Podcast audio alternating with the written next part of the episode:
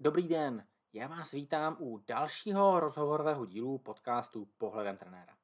Tentokrát jsem na dálku mluvil s Tomášem Bábkem a dozvíte se tedy třeba za jak dlouho po olympiádě se vrací do Japonska, či kolik jí bílkovin a jak se vlastně Tomáš vůbec stravuje.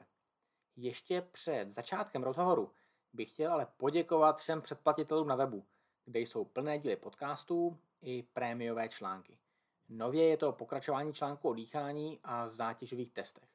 Stejný obsah je pak i na platformě Patreon, kam samozřejmě míří úplně stejné poděkování.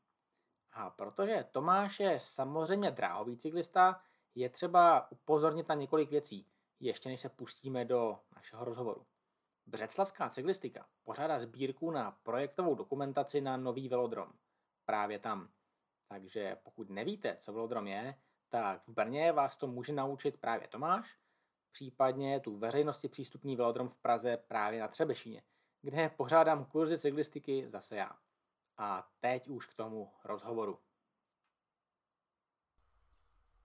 Dalším hostem podcastu Pohledem trenéra není opět sportovec, ale jsou to vlastně olympijské speciály. Olympiáda se pomalu blíží, takže po Terce Neumanové je další cyklistický olympionik, Tomáš Bábek. Já tě vítám, Tomáši. Ahoj Marku, zdravím všechny posluchače. Jak se máš? Ty jsi právě na soustředění. Jsem na soustředění, jsem rád, že tady máme dobrý spojení, používám proto radši svoje data, protože Wi-Fi na tady na hotelu moc nefunguje, takže uh, jo, mám se tady, máme se tady docela dobře, když je to Bulharsko. Tak já myslím, že Bulharsko už asi není tím, co bývávalo, ne? Nebo teď tam stejně trávíte docela dost času, co tak vím?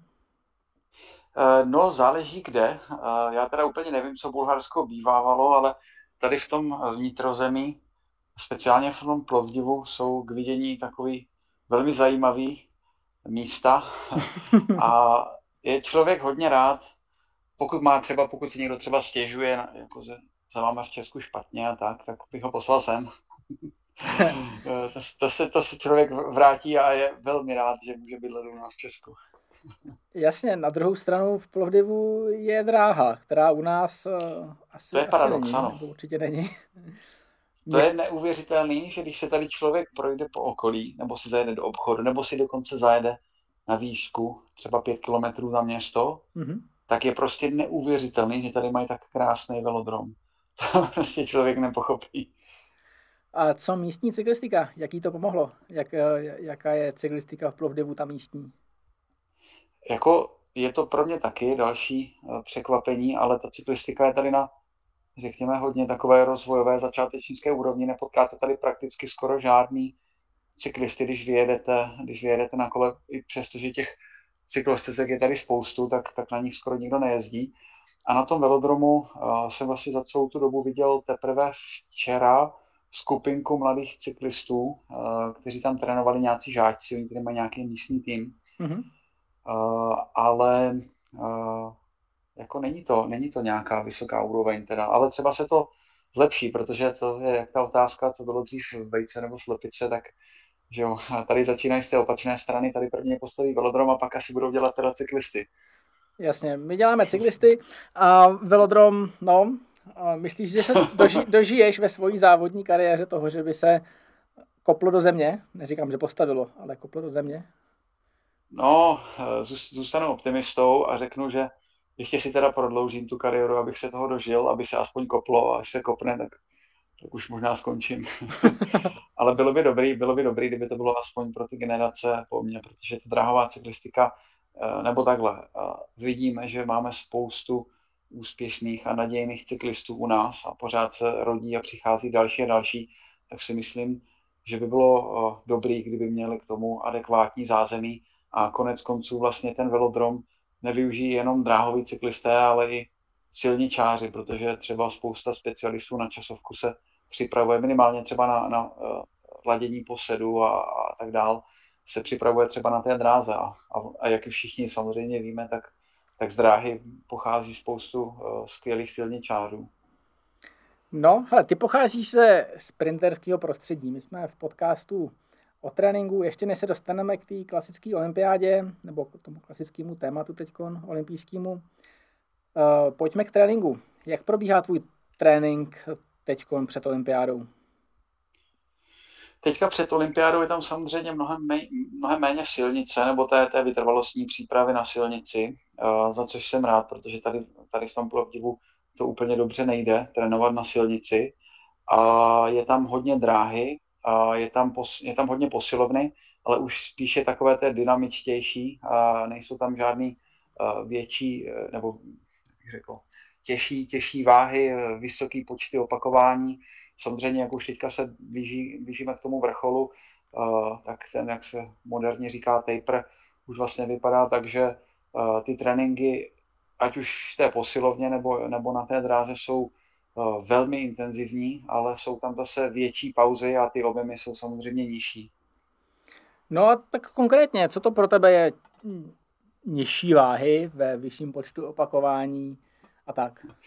V nižším počtu opakování. Nižší váhy řekněme, eh, já takhle, já jezdím velmi často, nebo poslední asi rok a půl, eh, kvůli eh, problém, problému se zády, tak, tak jezdím leg press v posilovně mm-hmm. hodně, ať už single leg, leg press, anebo, anebo ten obounohej.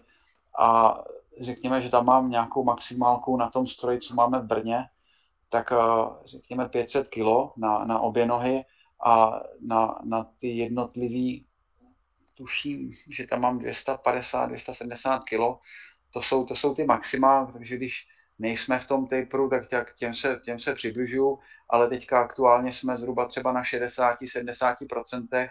Eh, v nižším počtu opakování soustředíme se tam spíš na tu, na tu rychlost, na tu, mm-hmm. na mhm. tu výbušnost, tak aby to mělo prostě šmrnc, aby jsme neodcházeli, aspoň já to mám tak na sobě vyzkoušený, že jsem vždycky nejlepší výkony podával v té době, když v té posilovně jsem se úplně nezrušil.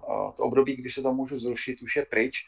Já teďka potřebuju z toho získat, z toho vyždímat to maximum pro to, abych to dokázal přenést na to kolo. To znamená, že já v té posilovně, já ten trénink potřebuji mít takovej, abych od tam odcházel a byl jsem pořád jako fresh a v pohodě, protože vždycky je to něco za něco a to, i co jsem konzultoval se světovými cyklistama, sprinterama, tak nedá se vlastně dělat oboje. Buď se zruším na tom tréninku na dráze, anebo se zruším v té posilovně.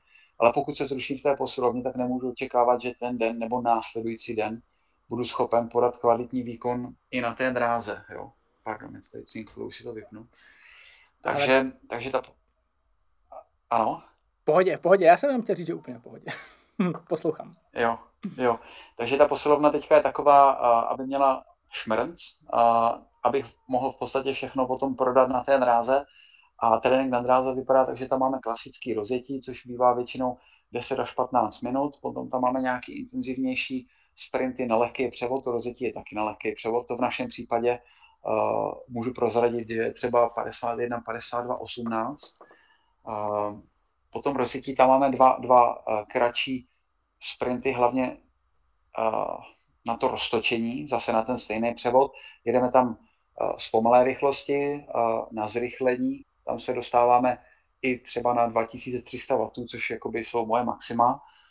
A, a potom tam je ten druhý, druhý sprint na rozjetí, který mývá, kde míváme i přes tady teďka v Bulharsku přes 200 otáček, takže tam si ty nohy pěkně protočíme, to si myslím, že je dobrý prvek do každého tréninku dráhového aby, aby ty nohy nezapomínaly na to se jako točit, aby tam ta rychlost zůstávala. A pak tam samozřejmě máme na, teďka už teda na závodní nebo lehce nad závodní převod uh, úseky uh, 200 metrový třeba teďka, anebo 500 metrový. Většinou uh, teďka, když se nepřipravujeme na žádný týmový sprint, tak už tam nejsou skoro žádný pevný starty, takže jsou tam všechny věci víceméně letní, anebo aspoň uh, z nějaké nájezdové rychlosti třeba 40 až 50 km hodině aby se to podobalo buď tomu Keirinu, nebo tomu sprintu.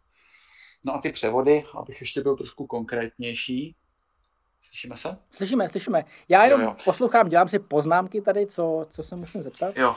A, a, abych byl konkrétnější ještě k těm převodům, tak samozřejmě je to individuálně, je to o tom, je ten, jestli ten závodník je spíš silový typ, anebo spíš takový ten uh, točivý, technický, což bych řekl, že jsem, že jsem já, ale stejně se mi to nevyhne, ty těžké převody, takže tam jezdí v nějakých uh, 62-13, řekněme, jako závodní převod, což pořád ještě patří k těm lehčím závodním převodům. No ale potom třeba, když máme trénink, který už který jako nespadá úplně do toho taperu, tak tam, tam se dostáváme i na převody třeba 60-11, což už je docela nepříjemný. Jako ještě třeba v Brně na dráze na betonu. To už asi, to už je vyloženě chlapský převod. No, no. A, já si samozřejmě jako, jako, jednak jako dráhář, jednak se známe dlouhý roky, tak se musím ptát malinko uh, za diváky.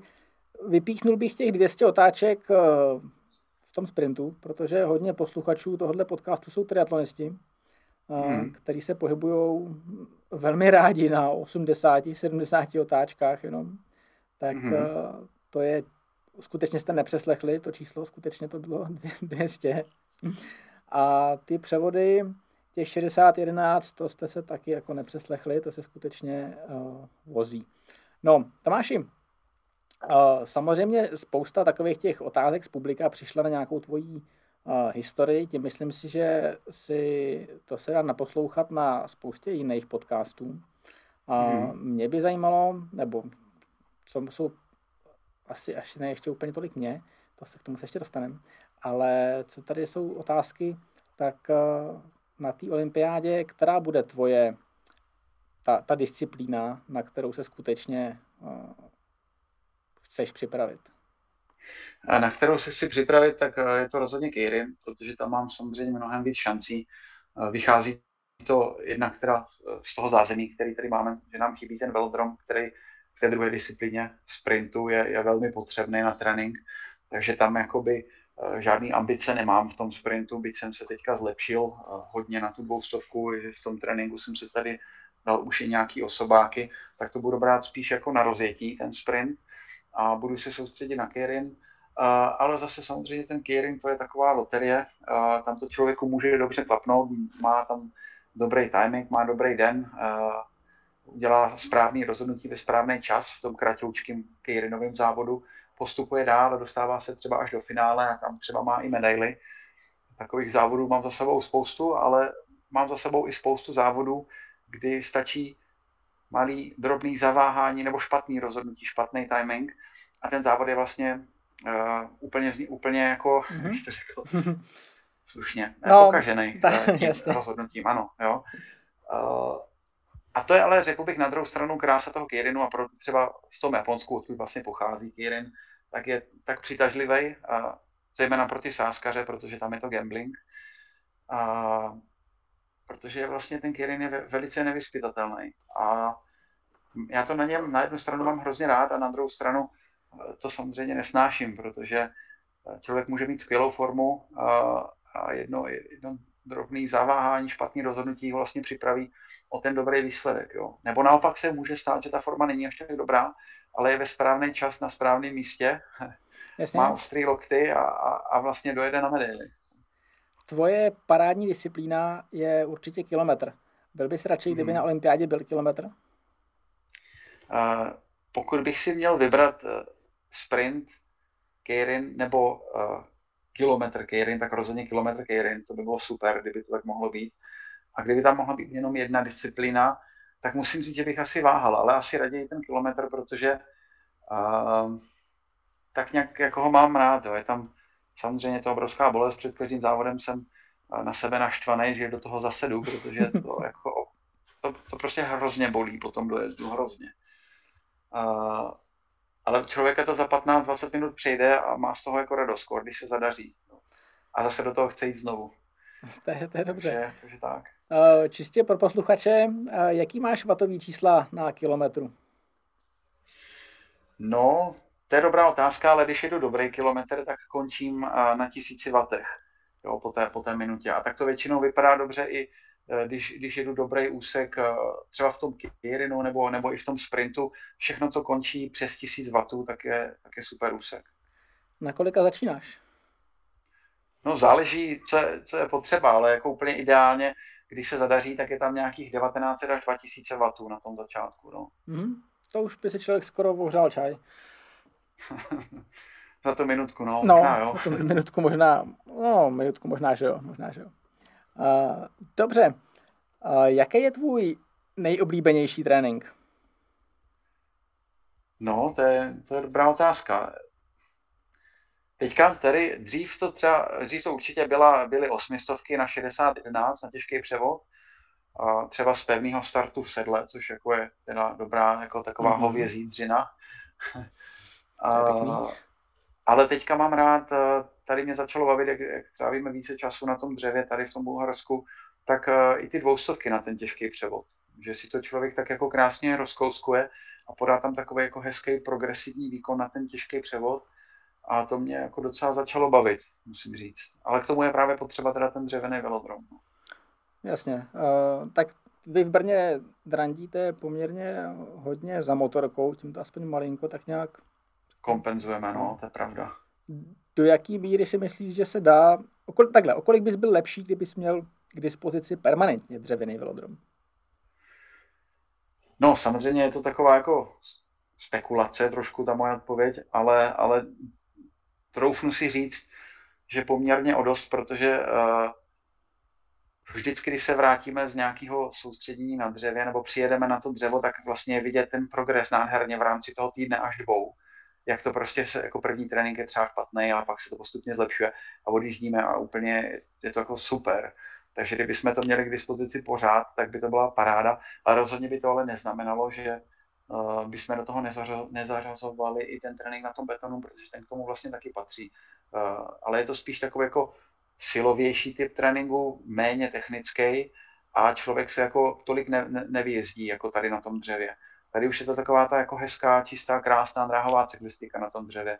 A to je to, co si myslím, že nám chybí, protože tady na tom dřevě si člověk s tím kolem může hrát, může si hrát i s tím převodem, eh, s nabíráním té výšky, se spouštěním, jo, takový ty krásné technické věci, které jsou na té cyklistice, dráhové cyklistice hezký, tak ty se dají dělat tady.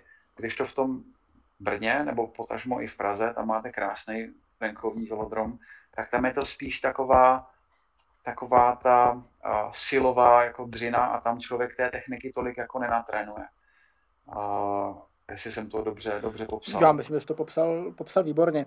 Já s těma otázkama skáču uh, trošinku tam a zpátky, protože na, na sportovce se mi sešlo docela dost otázek z publika, tak uh, abych je všechny nevystřílel uh, v té předplatitelské sekci, tak uh, z nějakých čerp, mm-hmm. čerpám, čerpám už teďkon. Um, vyberme něco zase, zase z té přípravy. Uh, co teď budeš mít teda za ty tréninky dál? Jak bude probíhat den podní? až do, do tvýho olympijského startu? No vzhledem k tomu, že uh, jak už jsem, myslím, i někde psal, tak uh, já jsem měl poslední závod při devíti měsíci, bylo to teda z okolností taky tady, bylo to mistrovství Evropy na dřevě uh, a od té doby jsem nezávodila v podstatě za posledního půl roku díky těm podmínkám, které jsou, tak, tak to byl i jediný závod za rok a půl, takže jsem potřeboval trošičku se rozzávodit, bohužel to Rusko neklaplo, nebylo na pláně doporučený z olympijského týmu eh, z hlediska eh, těch rizik, které tam hrozily v případě třeba návratu a zhoršení té epidemické situace. Tak eh, tam to nevyšlo, ten závod v tom Rusku, který teďka proběhl. Tak jsme vlastně vyrazili sem a tady jsme si s klukama na moje přání, na mou žádost dali včera závod ve sprintu. V rámci té přípravy tak jsem se snažil na sebe aspoň trošku vytvořit nějaký tlak mm-hmm. protože tady to posilování tím stresem něco na tom je určitě, myslím si, že to je potřeba. A zítra máme další závod v Keirinu, uh, tréninkový závod, takže, takže řekněme, to jsou takový dva jako ty nejdůležitější prvky tohohle soustředění, ten závod ve sprintu a v tom Keirinu. A potom už uh, tam jsou nějaký další dva lehčí tréninky a v příštím týdnu už jenom poslední trénink na této dráze, což jsou takzvané morelony. Uh, budeme jezdit to se jezdí ve dvojicích až v trojicích a využívá se právě tady těch technických prvků toho najíždění, eh, využívání toho, jak se říká v cyklistice háku, který vytváří závodník přede mnou, tak, tak do něj a zrychlování, aby se pořád nepoužívala jenom ta motorka, aby to bylo více takový závodnický, tak, tak tady budeme trénovat tohle. A pak už se vracíme do Brna, takže tam si myslím, že posledních pár tréninků proběhne na tom betonu, což ale nemyslím si, že je taky špatný, protože když si člověk zase šlápne do toho těžkého převodu, na té těžké dráze, kde je větší odpor, tak, tak, eh, tak si myslím, že to je taky do plusu, pokud, se to, pokud to teda nepřežene. No a 27. už, už se dáme do letadla a odlítáme.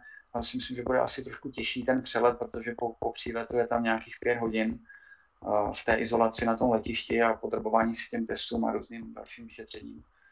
a procedurám mm-hmm. po, tom, po tom příletu. No a potom uh, budu mít pár dní na to, abych si oskoušel a znovu zvyknul na ten velodrom v Izu. Pak bude sprint, no a za další tři, čtyři dny bude už ten jeden hlavní závod. Co budeš dělat uh, mezi tím sprintem a mezi, tím, mezi Kejrenem? Uh, určitě po sprintu si dám jeden den volno, případně já když mám volno, tak jedu třeba na půl hodiny až na hodinu jako ve velmi mírné intenzitě na kolo uh, nebo na válce. Uh, a já jsem zvyklý, on to má každý trošku jinak, každý mu je něco jiného, ale rozjíždět se vlastně den před závodem, si tam dát nějaký jako velmi intenzivní úsek, ne třeba až tak dlouhý, řekněme do nějakých 20-30 vteřin maximálně, tak to si budu dávat určitě den před tím závodem a pak už půjdu na den závodu. Ale některý závodníci to mají třeba tak, že, že si právě tenhle intenzivní trénink dají dva dny do závodu, den před závodem si odpočnou. Pardon. Mm-hmm. Den před závodem si odpočnou a pak jdou na ten závod. Ale to mě až tak nesedí, protože já zase se, to moje tělo se dostane do takového toho odpočívacího módu a hůř se rozjíždí ten den toho závodu. Takže hmm. asi mezi, mezi tím sprintem a tím Kyrinem tam určitě bude nějaký jako lehčí volno a jeden intenzivní trénink. Tak teď následovala malinko pauza, protože něco nám cvakalo, cvakalo ve spojení, takže Tomáš si sundal sluchátka. Trošinku budeme slyšet klimatizaci, ale já myslím, že bez toho cvakání to bude, to bude lepší. Um, dobře, jaký budeš mít program po Kejrinu? Jaký bude tvůj uh, hmm vítězná, vítězná nálada, nebo doufám, že vítězná. A jaký budeš mít program v dalších dnech po olympiádě? No bohužel podle těch platných pravidel, eh, zase který souvisí s covidem, tak eh, každý závodník, každý atlet musí opustit olympijskou vesnici, potažmo Japonsko, do 48 hodin nejpozději po ukončení svého závodu, takže vlastně já už mám zabukovanou letenku hnedka na další den a budu muset rychle vypadnout z Japonska, takže buď budu slavit, a nebo zruchlit v letadle, takže no v Japonsku toho asi fakt moc neuvidím, no. No, co říkáš, co říkáš té situaci, že té situaci v Japonsku, jako přesně tyto nařízení, mm. uh, karantény uh, pro ty zá, sportování bez diváků, na druhou stranu varianta, že by se to vůbec nekonalo. Jaký ty máš postoj? Mám k tomu postoj takový, vzhledem k tomu, že znám teda Japonce velmi dobře, tak že můžeme vůbec být rádi, že tohle to prošlo, protože hodně Japonců s tím nesouhlasí a jde to určitě proti zájmu toho jejich wa, to znamená wa je ten jejich souhlasný stan, stanovisko většiny. Mm-hmm. A, tak je to prostě protlačený v zájmu, řekněme, nějakých komerčních. A, a fakt můžeme být rádi za to, že to vůbec je, protože a, jak já znám Japonce, tak tohle by normálně, pokud by to fakt nebyla tak velká akce jako olympiáda, tak by to neprošlo a zrušilo by se to. Oni mají opravdu velký strach, proto tam vlastně je to, je to vlastně taková, řekněme, otázka kompromisu, protože tam jde o ochranu toho jejich obyvatelstva a o, řekněme, nějaké ekonomické zájmy. Jasně. Samozřejmě olympiáda je a byl tam proinvestovaný spoustu peněz, takže to se prostě konat musí. A tohle je ten výsledek, ten kompromis mezi tím, jo, mezi tou ochranou zdraví obyvatel a bezpečnosti a mezi tím ekonomickým zájmem. A můžeme být rádi, když je to samozřejmě strašný oproti jakékoliv jiné olympiádě, tak můžeme být vůbec rádi, že se to koná. Dobře, a když jsme u těch názorů na olympiádu, tak pojďme k dalšímu názoru a to je názor na olympijské oblečení. Jak to se líbí? Já, já vzhledem k tomu, že jsem se potkal už asi roka půl zpátky, no dva roky zpátky s tou Zuzanou Osako, tak uh, jsem věděl, jak to bude vypadat. Uh, samozřejmě ty názory jsou různý. Asi bych ten názor možná neměl takovej, kdyby kdybych v tom nebyl osobně zainteresovaný, uh, ale myslím v tom dobrým slova smyslu, protože jsem vlastně u toho byl ze začátku. Je to vlastně paní, která jedna, která žila uh, v Japonsku, má japonského manžela a myslím si, že už bývalýho teďka. A, ale je to, je to paní, která je z Moravy, já jsem taky Moravák, uh, která je z Hodonínska, z Kijovska. Já jsem částečně taky od, tam, od, od tama.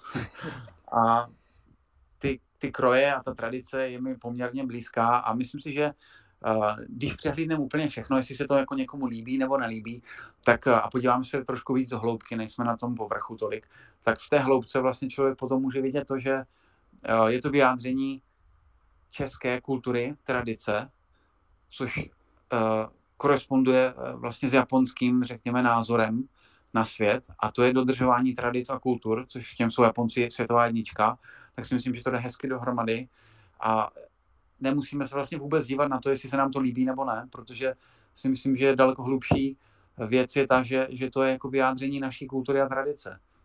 Jo? Mm-hmm. A takové, to, to, je, to je můj názor na to. Nehledě na to, že třeba ta košile, ta, ta je super, ta je pěkná, je hrozně příjemná, ty kalhoty jsou OK, uh, ta vestička na tom, uh, ta to jenom dokresluje, co se mi teda fakt, uh, jako není mi to pohodlný a nelíbí se mi to, tak jsou to ty boty. Uh, ale ty k tomu taky prostě patří. Uh, já se na to dívám jako na celek a když to vidím fakt z toho hlubšího významu, tak, tak jsem s tím spokojený. Jasně, no tak uh, to je, to je asi pozitivní, pokud to budeš samozřejmě, samozřejmě prezentovat rád, tak to, no. to je asi na tom to nejpodstatnější. Já jsem hrdý Čech, takže, takže hrdý, hrdý Čech, obyvatel České republiky, Moravák. No je právě, to jsem chtěl říct tak, jako Moravák. Že? jo, ale já myslím, myslím Čech jako, jako obecně. Česká, obyvatel České republiky je Čech, že? Jasně, jasně. Oficiálně, jo. Takže, takže takhle, v, tím, v tomto smyslu jsem hrdý Čech, ale samozřejmě uh, ta morav, moravská tradice a kořeny tam taky jsou a taky to nezapírám a, a rád to prezentuju na venek. Mm-hmm. Dobře. Um, tak já tu mám potom, potom nějaký, nějaký otázky, tyhle ty si necháme, necháme ještě na později. Co tvoje, co tvoje další kariéra? Další olympiáda je prakticky za rohem. Myslíš takhle, takhle, takhle blízko? No, vzhledem tomu, jak si to uh, zdůraznil, je za rohem, je tady za tři roky, tak uh, když jsem to vydržel doteď, tak je otázka, jestli to ještě vydržím do té další. Uh, a vzhledem tomu, že ta forma prostě, u některých závodníků ta forma velká, vysoká, vrcholná, přichází v nízkém věku, u některých ve vyšším věku. Mm-hmm. Já jsem spíš ten, ten druhý, uh, druhý případ. No, ty zraješ jak moravský víno. Jo, přesně tak.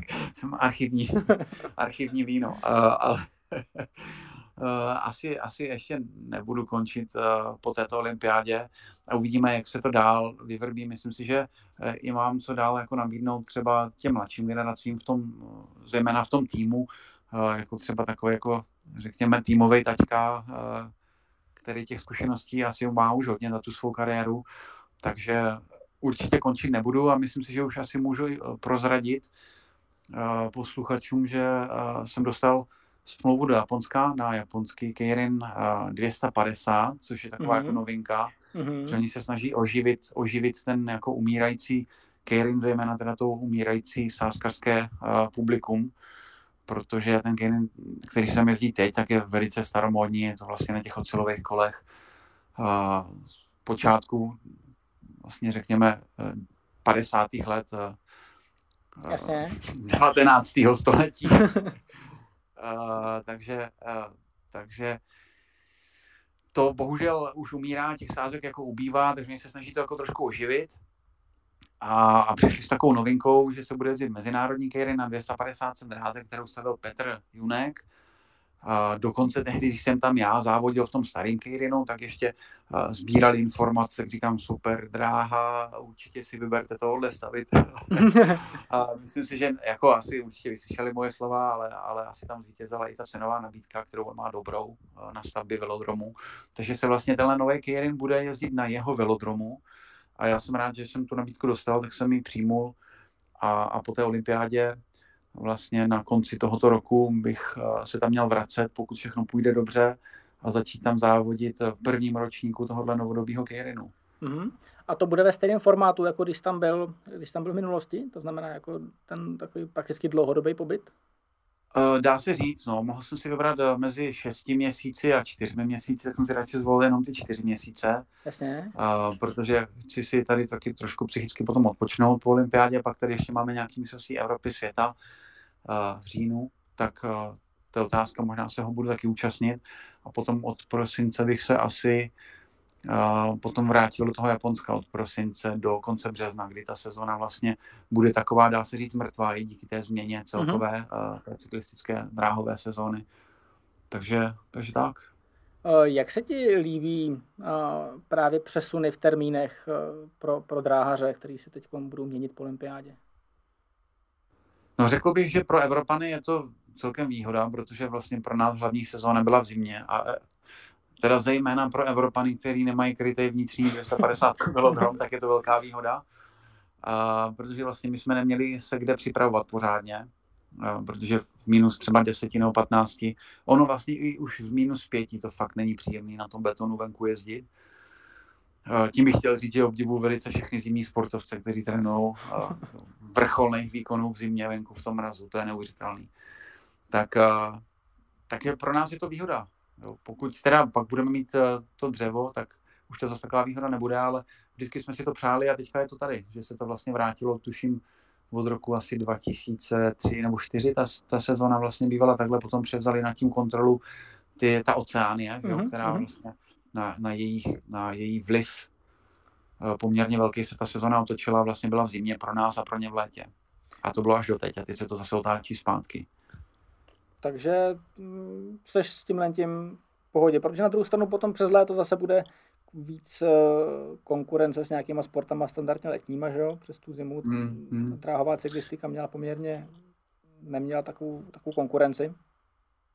Jo, mě to je pravda, měla výhodu v, v tom, že, že vlastně se vysílaly ty, ty uh, záznamy v zimním období, ale na druhou stranu UCI přišlo se skvělým pá, plánem, jak, to os, jak, to os, jak to osvěžit, jak udělat uh, Champions League. Uh, najeli se na to firmy, které uh, to s konzultovali po té marketingové oblasti a oblasti vlastně sledovanosti a PR a tak dále, takže se vlastně i změnily pravidla těch závodů v této lize kde bude jezdit už nejlepších asi 20 z toho rankingu. Takže by tam ta sledovanost měla být zaručeně velmi vysoká podle UCI. To, To, když to říká UCI, tak to ne, nemůže dopadnout vlastně vůbec špatně. jo, jo, na tom se zhodne. Dobře. Hele, uh, tak já bych pomalu přešel do, do prémiové zóny, kde jsou tady nějaké otázky od podporovatelů uh, projektu Pohledem trenéra jimž bych chtěl tímto mm, poděkovat, obrovsky poděkovat za příspěvek na chod podcastu a na chod blogu. A první otázka se týká tebe a výživy. Jak ty se stravuješ jako vrcholový sportovec? Eh, je pravda, že jsem v minulosti zkoušel třeba i nějaký jídelníčky na míru a tak, a, ale ne, nemůžu říct, že mi to úplně sedělo. Takže jsem se vlastně dostal k tomu, že... Počkej, co, co jsi, tím... pojďme konkrétně, co, co jsi zkoušel za, za, za pokusy? Já doufám, že se vám rozhovor s Tomášem líbil. Pokud byste chtěli Tomáše poznat osobně, tak ozvěte se mu do jeho akademie drahové cyklistiky. Určitě, pokud jste z Brna a okolí a máte to kousek, tak určitě můžu po tréninky pod jeho vedením doporučit.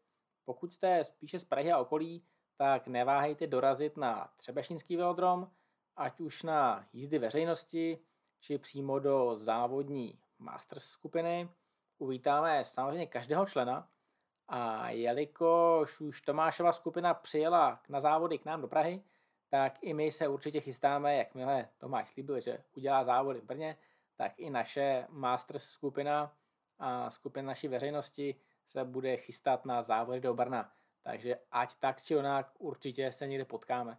Nejpodstatnější bude hlavně na ten velodrom dorazit. Takže ještě jednou a doufám, že se vám podcast líbil a doufám, že se vám líbí i dráhová cyklistika. Tak neváhejte a přijďte si tu dráhu kamkoliv někam zkusit.